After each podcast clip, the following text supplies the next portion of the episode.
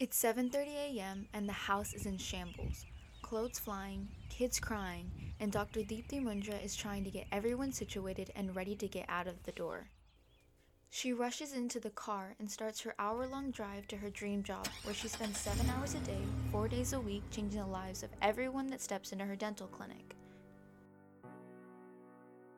Hi, I'm Laya Karavadi, and this is Real Mississippi, a student podcast written, recorded, and produced by students at the Mississippi School for Mathematics and Science.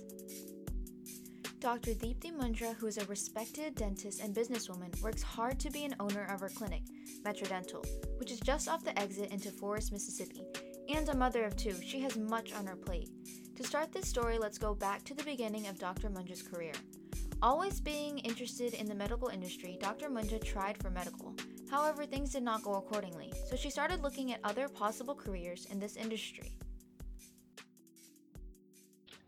Well, uh, something in the medical field uh, was always my uh, uh ambition and mm-hmm. goal in life growing up uh, to be a doctor. Mm-hmm. And uh, once I didn't get into medical, I looked at dentistry and felt that this would better serve my ambition because I love uh, arts, and the best way was to combine those uh, the interest in arts with dentistry and uh, help people, and that's that's worked out really well.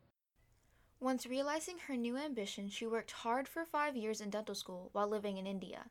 She also had a private practice from 2004 to 2007. Moving from India to Trinidad to the US, she worked hard to get her license for seven years.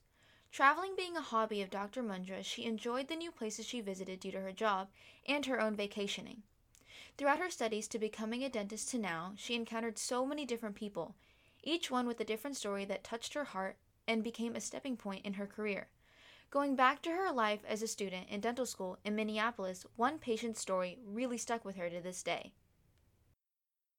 Mm-hmm. He was uh, a full denture patient. He was only 21 years old.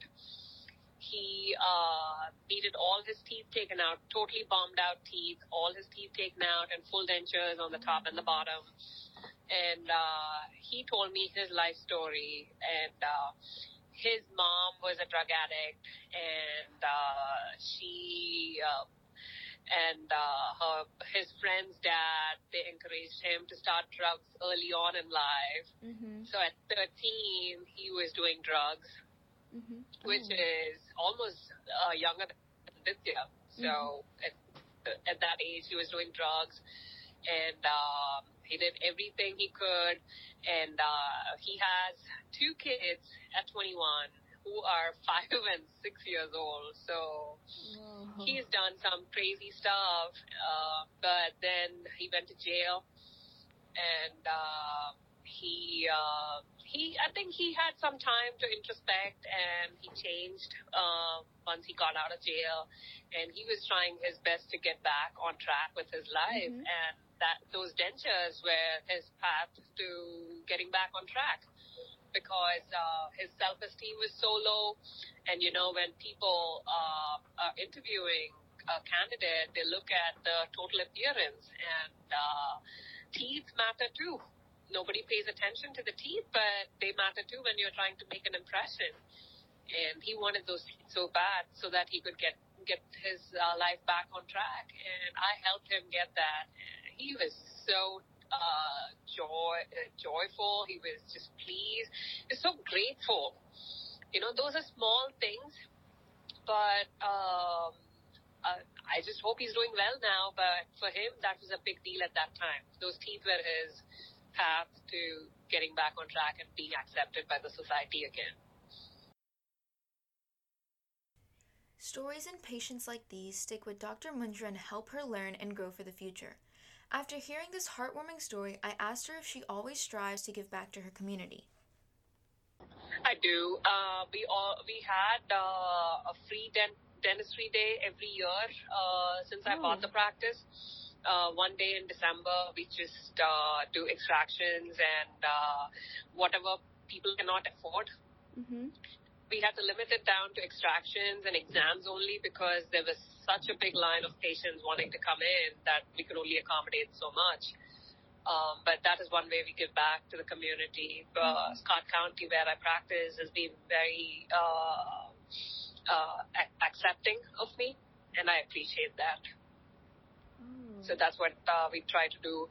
And uh, and if patients cannot afford certain uh, procedures, we just write them off. For her whole life, Dr. Mundra has always had this habit of helping others, even as a mother who has to raise two children, and many already know how much time and effort goes into one child. She is there for her family and for those around her, time and time again. Dr. Mundra is not only affecting the lives of others in Scott County, but she's also affecting young girls in our Indian community, including me. Her strong will not only stuck out to me, but to another young girl of the community, She talks about how her Deepthi auntie impacted her.